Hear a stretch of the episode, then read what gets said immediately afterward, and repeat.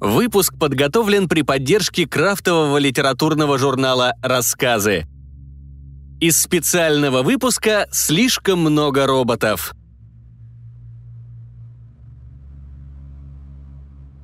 Александра Олькова. Сюрприз.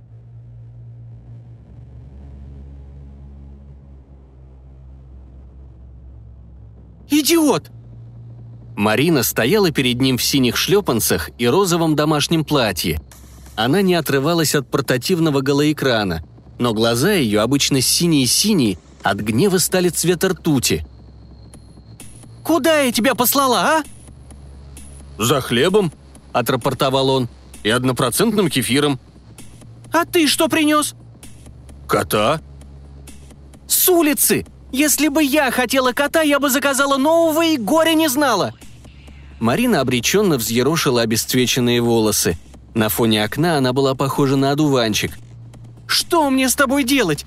Только из ремонта, а опять путаешь хлеб с котами, шампунь с цветами. Ладно, хоть GPS работает». «Но люди любят котов». Он протянул ей серого мохнатого зверюгу. «Я сделал этот вывод на основе контент-анализа миллиона статей. Настоящие коты вызывают выработку эндорфинов, а значит, делают людей счастливыми. Такова моя заводская установка».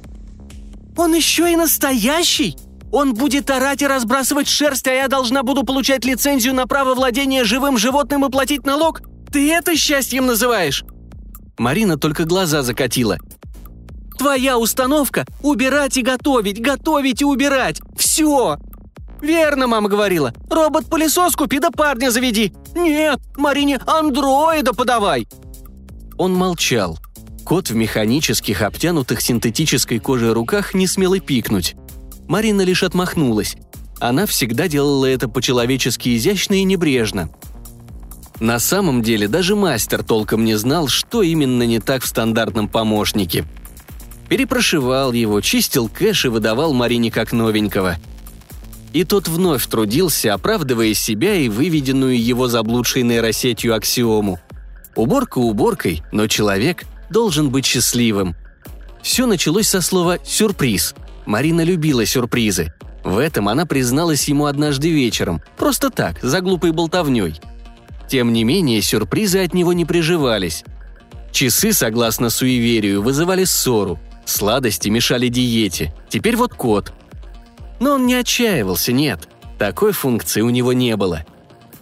Машинный мозг был прекрасно знаком с теорией вероятностей, и благодаря ей знал, что однажды Марина станет, наконец, счастлива. Счастлива. Она должна быть счастлива. «Ты слишком заботлив для робота-домохозяйки», — отрезала Марина, когда он снял пальто с ее плеч. «Куда ты дел кота?»